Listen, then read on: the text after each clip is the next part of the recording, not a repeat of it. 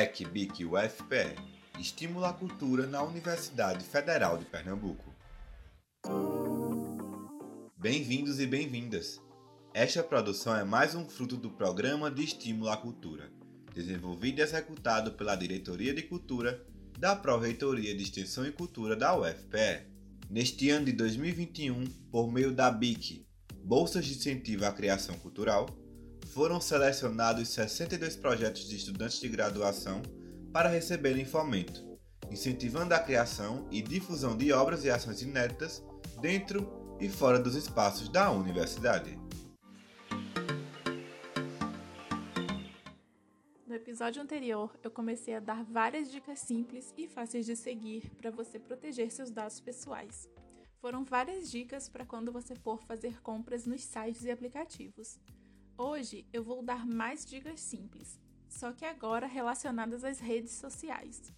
Hoje em dia, quase todos nós temos perfis em redes sociais, então é muito importante ter cuidado e seguir algumas regrinhas básicas que eu vou explicar nesse episódio. Eu sou Michelle Mendes e esse é o Drops LGPD.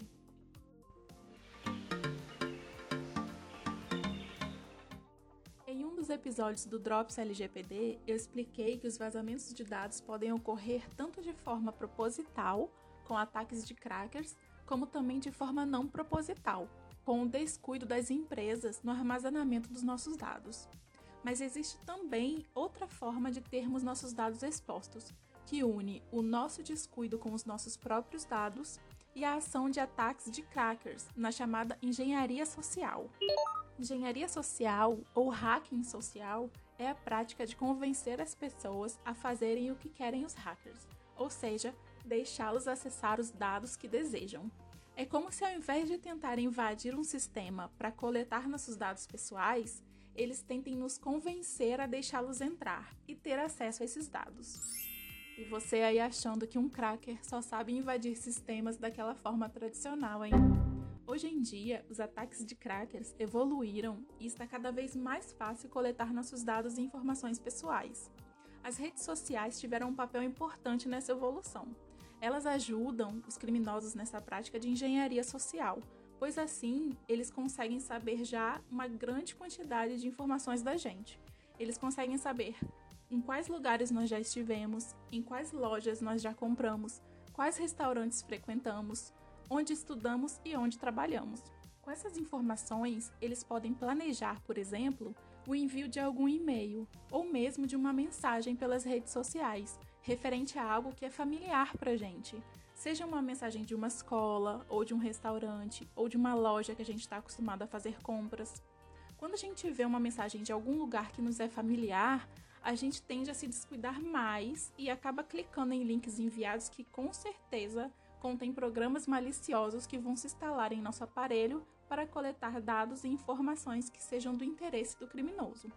Por isso, a primeira dica de hoje é ter cuidado ao clicar em links enviados por e-mail ou por mensagens, seja no Facebook, Instagram ou WhatsApp. Outra prática que parece batida já, mas muita gente ainda faz, é usar perfis abertos nas redes sociais. Um perfil aberto significa que qualquer pessoa pode saber tudo que o dono do perfil expõe em sua rede.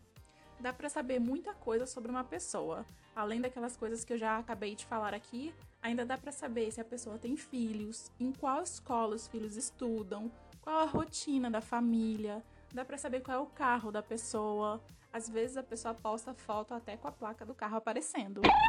Posta foto da frente da residência, posta até a localização exata da residência.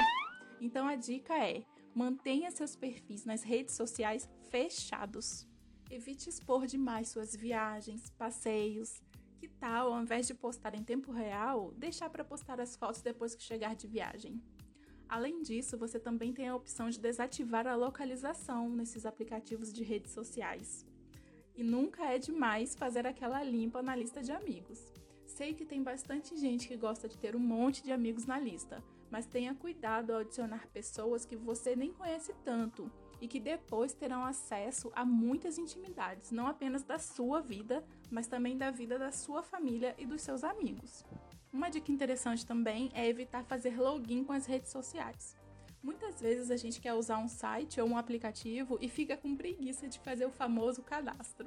Então, alguns sites e aplicativos nos dão a opção de acessá-los fazendo login com as redes sociais, que a gente já usa e já fez o cadastro. Então a gente pula essa parte chata de fazer o cadastro, porém a gente cai numa falha de segurança.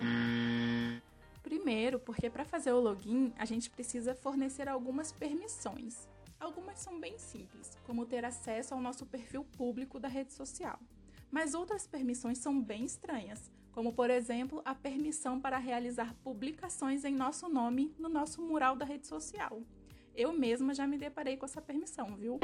Outra dica já batida também, mas que é sempre bom enfatizar é: tenha cuidado com o que você compartilha. Sabe aquela super promoção daquela empresa famosa de perfumes aqui do Brasil? Vira e mexe, ela surge no nosso WhatsApp. E a gente, querendo ganhar aquele creme hidratante super cheiroso, acaba compartilhando a mensagem com outras pessoas. E, infelizmente, acaba compartilhando o vírus. Então desconfie sempre de mensagens com links de super promoções e brindes imperdíveis.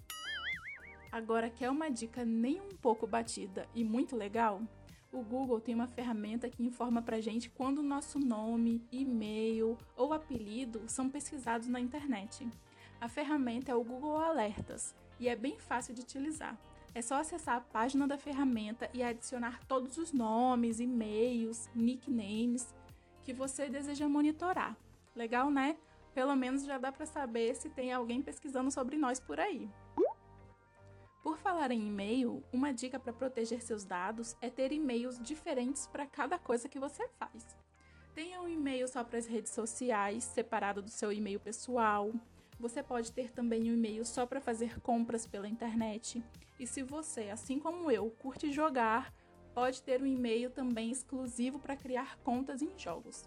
Além de ficar tudo mais organizado, você ainda evita que, caso alguém consiga o acesso a alguma conta de e-mail, não vai ter acesso a tudo da sua vida, já que estará tudo separadinho em e-mails diferentes. Bom, eu já dei dica bem batida, já dei dica nem tão batida assim. Agora uma dica engraçada.